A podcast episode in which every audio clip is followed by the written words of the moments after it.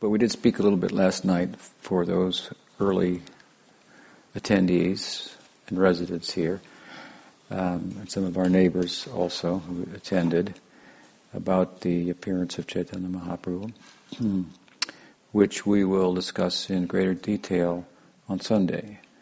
Last night I spoke about the external or exoteric historical uh, event uh, of Ch- Sri Chaitanya's appearance in West Bengal and at the at the um, at the Bay of Bengal in the Ganga Delta, where the Ganges enters into the into the ocean, and we talked about the astrological uh, uh, setting of the time, full moon eclipse, and the astrological chart of Sri Chaitanya to very very briefly, and um, and so that was uh, more of a uh, as I say, kind of exoteric uh, discussion. We'll move to an esoteric origins, if you will, of the of the, the, the personality, the embodiment, the ecstasy of Sri Chaitanya, um, appearing as it does timelessly in the meditative, subjective world of, of Krishna Lila, hmm, and right in the core, of heart of that Lila. Lila means, of course, the divine play, and and uh, and this term most readily applies to Krishna, hmm, who's among the Hindu gods and goddesses only playing. Hmm. He has no weapons and uh, nothing to accomplish, and and so to make much out of him may seem to be to make much out of nothing. He has no power, it seems, no weapons, no nothing to no no big accomplishments and so forth. But this is to have only a superficial reading. If, as I often have said, if in order to play, we're all kind of playing here. We're not working. We've taken time off from work. Those of you who are working to come here and play for the weekend, but it requires some power to play. You have to have time off from work. You have to have the power to take time off. You have the power to finance the, the journey and so on and so forth. Hmm. So it takes power. The point is to play. So he who is only playing, hmm, the thought is, he is all powerful. Hmm. He is the source of all the other gods and goddesses, all the other aspects of the divinity. Hmm?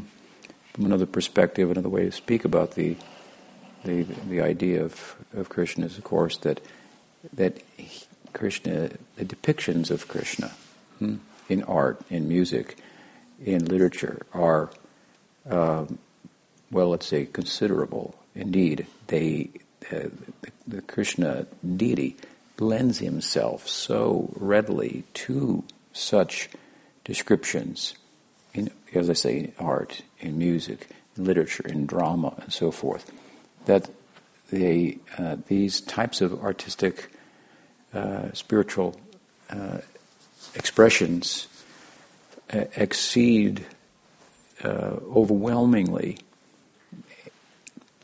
any other from the Hindu ancient to modern times uh, depiction of a god or goddess through literature, music, art, and so on. Hmm.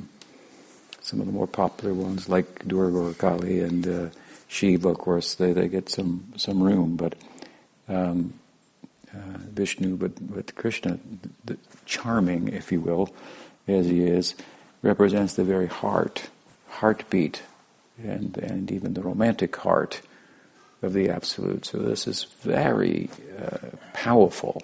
Hmm. Uh, in a very subtle way, powerful in terms of the extent to which, the measure to which the Krishna deity affords uh, we humans an opportunity to, if, if you will, to, to make a bond with the divinity. Because the Leelas of Krishna, the play of Krishna that's described in Vrindavan, if you hear it from the right sources, of course, it touches on every human emotion. Hmm? Hmm? You, to, let's go cross culturally to the Western Savior of Jesus to try to make this point um, briefly.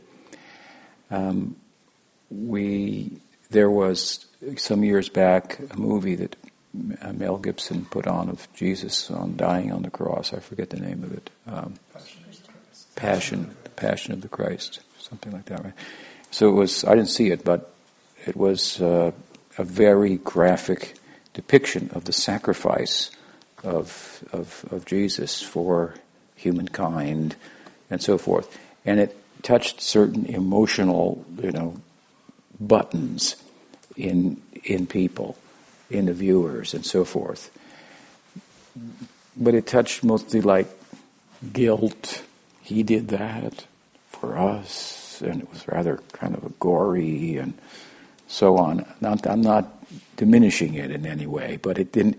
It didn't touch on your romantic sensibilities or your friendly sensibilities or other. There's a whole huge range, obviously, of, of human emotions that it doesn't touch on that that through which we cannot make that connection hmm, as readily by any stretch of the imagination we can with the depictions of Krishna in his leelas in Vrindavan.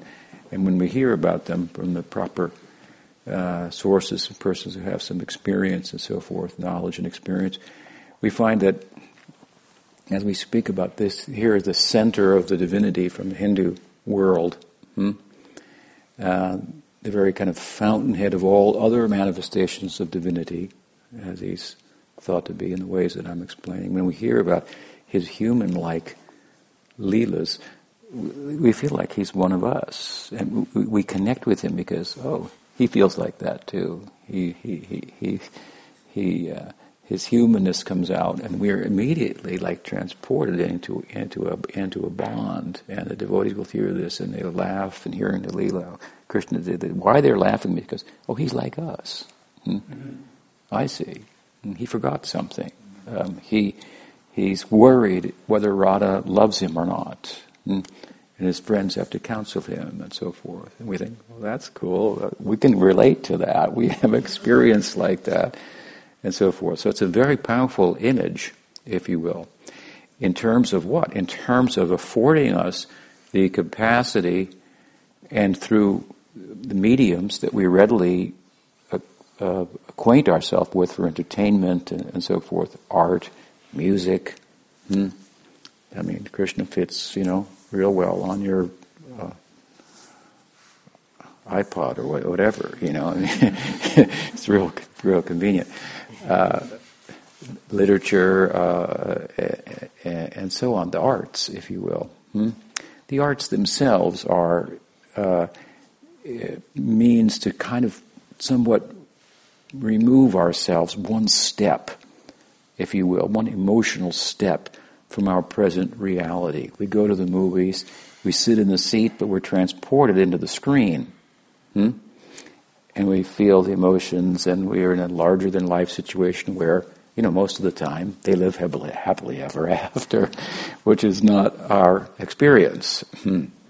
And the romances work out, you know, and the relationships are just perfect as they're supposed to be. We hope they would be, but they're never quite like it's just a movie. But it, the point is, these arts, if you will, they they they they seek to kind of transport us a little bit, to a little beyond our immediate conditioning, into a world, into a realm where all things are possible. Hmm? Something like that. Hmm? Um, and and of course we see, as I was saying, from the Krishna deity, how much he, he, he, he that deity lends himself to expressions in the arts and for centuries now in India. Even the Mughals who invaded India, hmm? and many of whom, obviously, they were Islamic uh, um, um, adherents, and they were in conflict with the Hindus. You know, as we know today, we're finding out they have some tenets that that uh, lend themselves to the idea of, of conversion by, by conquest, conversion by the sword, uh, something like that. Uh, I do think it's misinterpreted by a lot of them, and obviously uh, exaggerated. But there's uh, uh, in every religious tradition there are going to be your fundamentalists who identify with it in some fanatical way and and and, uh, and, and misrepresent to some extent, always appearing to be the most faithful. Hmm. Um, but as we know, it's said in common English parlance, well, that weak faith requires an enemy. Hmm.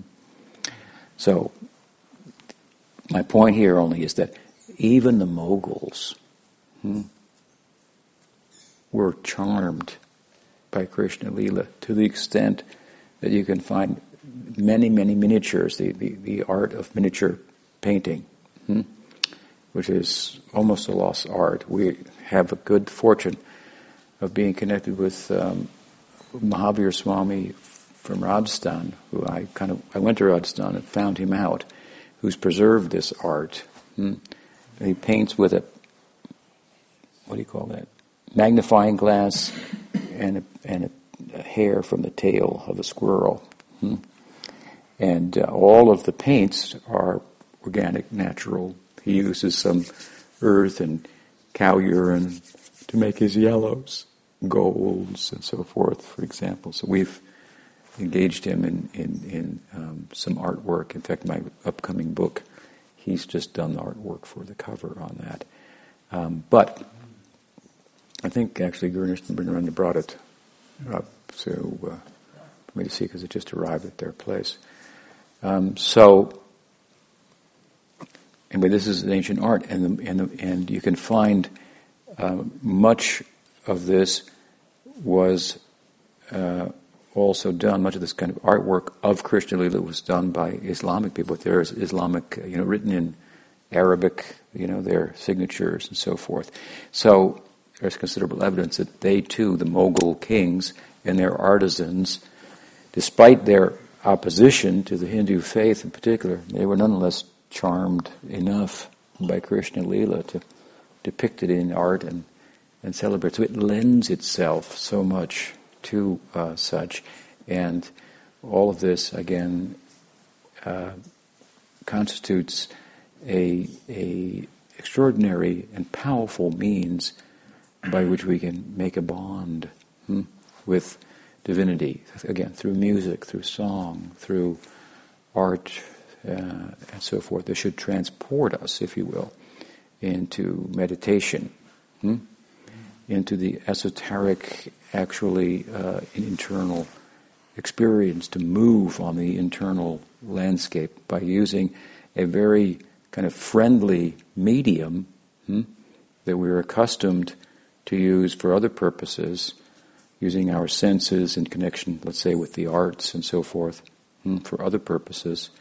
Again, a quasi spiritual purpose to transport ourselves to someplace bigger, to the to this. To, to, it's kind of like to transport ourselves to what we feel life should be like. It should be without problems. It should be happily ever after. Hmm? Why? Because why do we feel like that? Because we are eternal. Hmm? We are a unit of sat. Hmm? We don't transform. The Atma doesn't transform as the body does. Hmm? Doesn't go through the changes of birth and death. It's eternal hmm? consciousness. It's it's full of joy. It's full of ananda. We think life should be happy, um, and and we we're constantly trying to get out of darkness, if you will, by coming to the light of, of knowledge. We are a unit of knowledge, a unit of knowing, a unit of loving, and a unit of enduring existence. And so it's our self that we're feeling hmm, and pursuing without proper knowledge of how to realize ourselves. So we try to realize it through things like the arts, unknowingly. Hmm, we don't stop and think often that this is what I'm actually doing. I'm looking for enduring happiness and, and knowing hmm, illumination um, in all that I do. Hmm? And of course, we are a unit of that, a unit of being, knowing, and loving, but it has to be uncovered. So we want to have a relationship with God. That's good. But and, hearing about Krishna, as I'm saying, is an easy way to do that. It's a beautiful way. Without that hearing, through the literature, through the song, the poems, and uh, so much has been written. It's an incredible volume of work, um, and over centuries and so forth. Availing ourselves to that with good guidance should then also transport us hmm,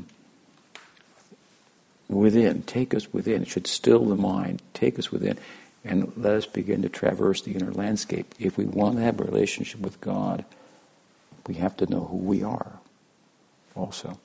Hmm? Am I American, North, or Central, or a Portlander, or a Californian? Am I a man? Am I a woman? Hmm? These are all changing uh, dresses and, and temporary rented places, if you will. North Americans become South Americans, become Central Americans, become Europeans, become life after life. This is the idea hmm, of the Vedanta, of yoga, hmm, of Eastern spirituality. So, what am I beyond all of these things? Hmm? And so, acquaintance with that through the music and song, what I am puts me in a position then to experience the Leela internally, enter into it, become a player in that world, subjective, meditative world, if you will, which which I refer to as the real world. Hmm? The consciousness world, the meditative world is not just, well, some subjective, imaginary, there are certain parameters to that meditative world, and there's an objective way to arrive there. Hmm?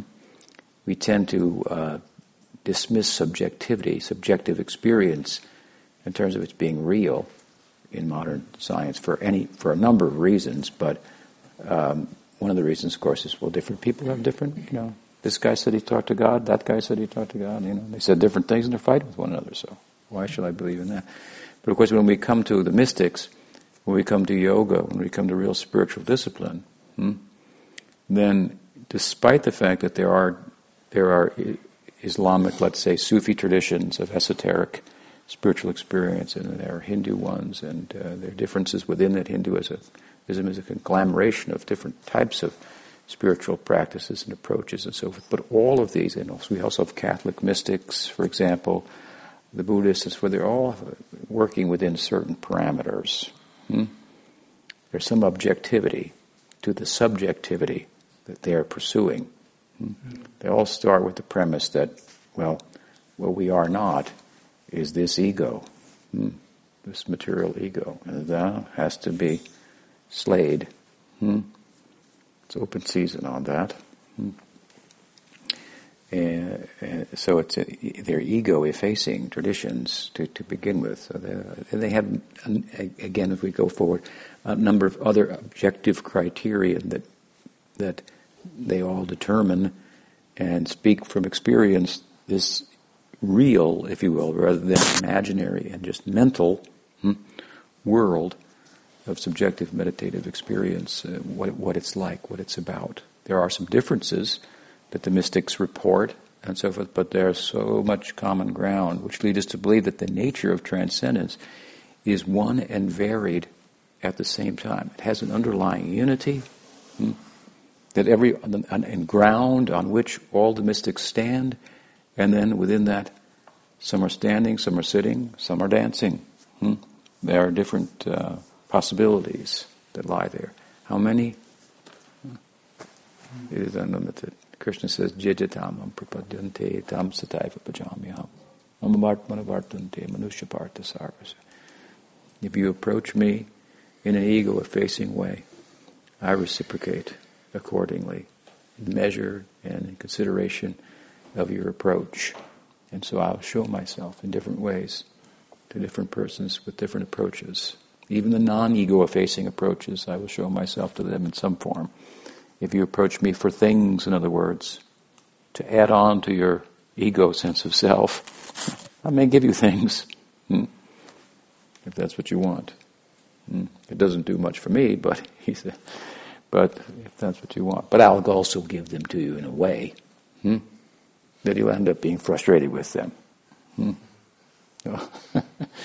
so he's very generous, very affectionate. Some little approach, even. Hmm? Mm. Oh, Krishna, give me things. He said, Don't you know the best things in life are not things? You didn't know that. Okay. Then you're not, not going to be convinced. You just want the things. Okay. so he may give some things hmm, in such a way that you'll, in due course, realize the futility of such. And then you want to move away from things. Hmm? And you say, Oh God, get me away from these things. Hmm? I bought them and now I owe for them and they don't work anymore.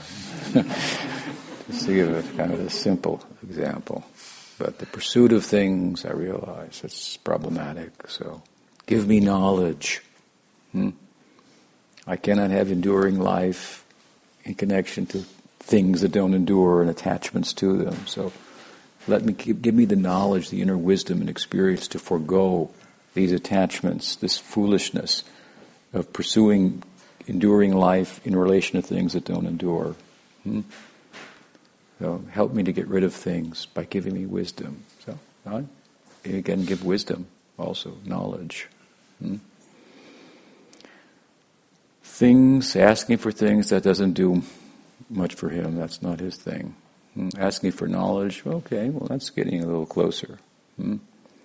But still, in both approaches, we're asking for Krishna for things, or asking for Krishna the knowledge to give up things. Krishna's wondering, are you ever going to ask about me?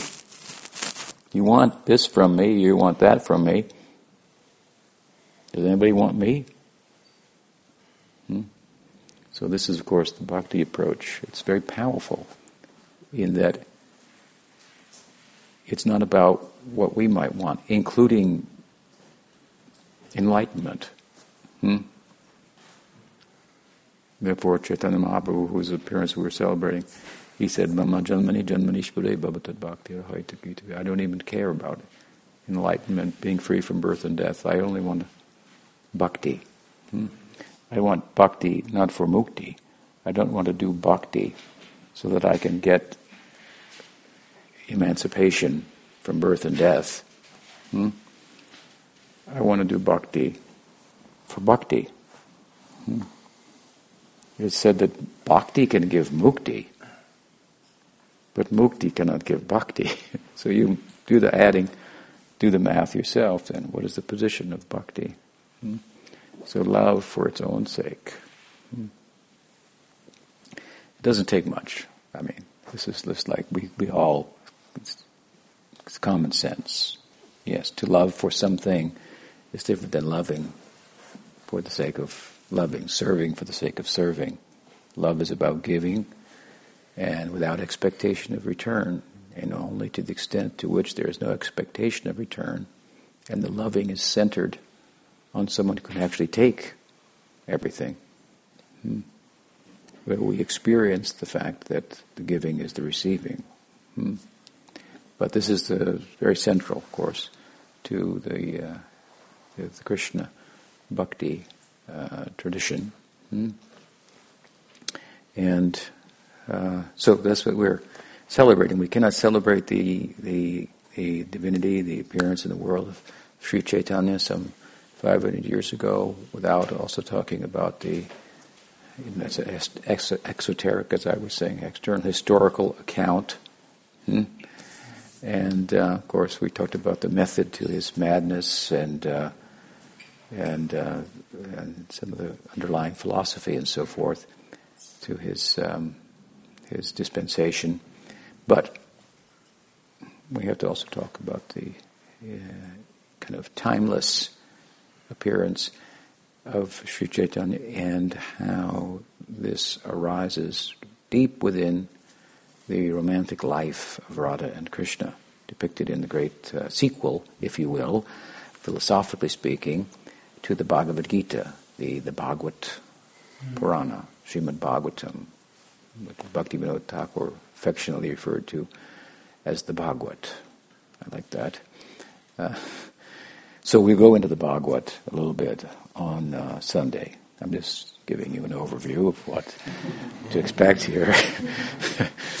and uh, we, we, try to talk about the esoteric origins of Chaitanya Mahaprabhu and the reasoning behind, the spiritual reasoning behind his appearance. And then maybe, and then we also maybe try to follow that with um, what was the result how to start it started and what, what, what it was the result, whether he was successful, uh, to what extent. So that's a little forecast. And but then tomorrow is is is a, is a separate but related uh, event, and that we celebrate the appearance of the Guru, our Guru in the world, in our lives, and so forth. Um, this was always a big day for me. Um, for my guru, so I'm your guru, most of you, so I know it's important to you. So we, we honor that. It's it's um, if we don't, it won't be fair to you. You won't have a chance to show your uh, affections and so forth. So so we. uh, yeah kind of an Indian birthday party, if you will. so we'll do it with uh, Indian cultural, spiritual, whatever rituals and whatnot that may look a little foreign to some here in the West, but that's all they are. You know, in, in America we go like this. Hello. In India we go like this. So that's the same thing. It's different, and you might want to think of the reasoning behind. I'm not sure what the reasoning behind this one is, but I know about this one. so uh, we do that, and that'll be in the morning at 10. Of course, we gather at 5 in the morning. I have some reading. I'll read a short section tomorrow from my forthcoming book. This, uh, the first chapter deals a little bit with the guru phenomenon, so I'll read a little something from that. And then um, that's early in the morning. Hmm. Got to get up for that one. And then uh, then we'll be fasting in the morning until midday. And so then I think at 10 o'clock we're scheduled to meet here. And I'll, I'll speak something up, uh, tomorrow from Chaitanya Mahaprabhu's Leela about some of his, um,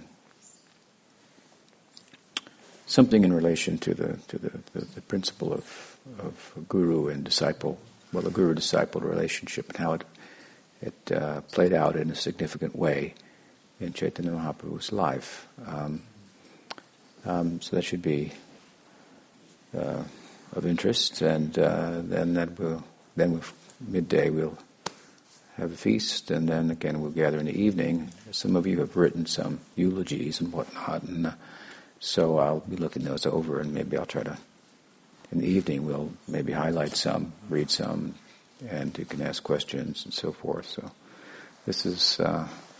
Is what we've got planned. Uh, I should mention that on Sunday, typically on the Gaura Purnima, the, the full moon, which was yesterday, that of this this month that we celebrate Sri Chaitanya's appearance, there's fasting until moonrise. Hmm? And so we did that yesterday. So this is kind of an extended festival, as I said, for the weekend. So uh, we will have some breakfast on Sunday. Hmm?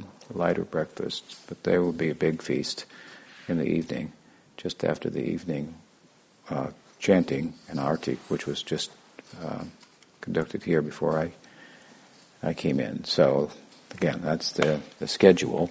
I was just going to ask for questions tonight, but I got into off on a tangent. So, are there any questions? What time is it? Seven. Any questions tonight about anything? Any subject is all right. Yes. I saw an installation of the Sudarshan chakra, and uh, it's supposed to be a representation of Krishna or Chaitanya. And you were talking today about the variegatedness of everyone that's connected.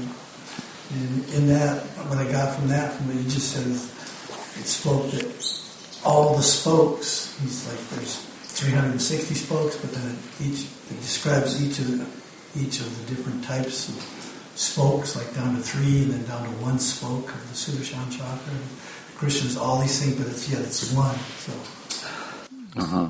So the variegated, but one, one, one in difference. Where did you see that? Uh, they had they installed the Sudarshan chakra at the Berkeley Temple. So Hmm. it was two and a half hours, and I watched it. I listened to the prayers. And, What did they put him next to Jagannath there? yeah. Yeah, yeah, yeah, yeah. Interesting. yeah. So is there a relationship with the Sudarshan chakra to Lord Chaitanya, with Radha Krishna? Not so much. Mm. And the reason is because the chakra is um, the chakra is is, is a it's a disc. It's it's it's a, it's a weapon. Vishnu holds certain weapons for well, not he holds chakra and a mace in two hands, and a lotus and a conch in the other. So the lotus and the conch are for the devotees, and the chakra and the mace are for the non-devotees. So there's, you know, got to speak to people, you know, in terms of what they're like. so, so, uh, and, yeah. So, so that's his position, and he's always establishing dharma. Hmm and uh, so forth. And so he, uh, he is a rule guy. And he's a partial manifestation of Krishna, of course. And uh, but in the full face of Krishna, that Chaitanya Mahaprabhu is, being Krishna and Radha combined, as it's thought, um, we don't uh, find the the uh, that he carried any such weapons. In fact, it's said that the weapons of Sri Chaitanya were his arms hmm, that he raised like this while dancing and chanting Hare Krishna here at the feet. his six armed forms. This is Chaitanya Mahaprabhu dancing two arms. Uh, sometimes he showed I'm Krishna, I'm Ram, I'm and so forth to different devotees for a moment, but overall his uh, way, if you will, hmm, of um, moving in the world was out of ecstasy and and charm and beauty and so forth um, were the means by which he conquered over, not by chakras and maces and so on and so forth. Indeed, uh, what came to my mind when I asked you, so they installed the Sudarshan chakra with Jagannath, and you said yes, which is a typical thing. The Jagannath is a certain representation of, of Krishna in, in Dwarka, but when Chaitanya Mahaprabhu saw Krishna, when he saw Jagannath, he saw he saw Bamsidhari. Hmm. And where is Bamsidhari tonight? It's coming. Uh, He's coming. An hour or so. Okay. Bamsidhari means. okay, all right. That's one of our students, but uh, Bamsidhari means the flute bear who carries the flute. This is Krishna's weapon, the flute. Hmm? He plays the flute, and and it said that stone turns into water, and water turns into stone. Cows give milk, and and so it's a it's a weapon, but it's obviously very, you know, it's a very charming one. So he saw, when he had a darshan of Jagannath, he saw Jagannath wearing the peacock feather and a, and a flute. Hmm? He didn't see him in terms of the chakra and Aishwarya, the majesty and the godhood, but rather the charming Krishna. He saw in Jagannath Krishna looking for Radha, and that's why his arms are drawn in like this, and his eyes are big, and he's very like, what happened to that guy, that, that deity? What happened to him? And Mahaprabhu's perspective is Krishna is looking for Radha, and without Radha, he's like undergoing these bodily transformations of, of ecstasy. That's what the, the kind of spiritual moment of the deity that he perceived and that, that moved him, and that, that that his whole experience in, in that seaside town where Jagannath is the deity of Puri in India, uh, it, it revolved around that that vision. Hmm. Jagannath is means Jaga Nath. Nath means Lord, and Jaga means the world. So it's a very general title. Hmm. And all types of pilgrims of all types of religious persuasions within within Hinduism and even outside of that, um, tantric Buddhists and so forth, uh, Jains, they come to Jagannath Puri to see Jagannath. They all have different ideas of who he is because you know who is he? This guy's got these arms like this. This kind of head is kind of like a triangle, and you know these big eyes, and so who he is. Hmm?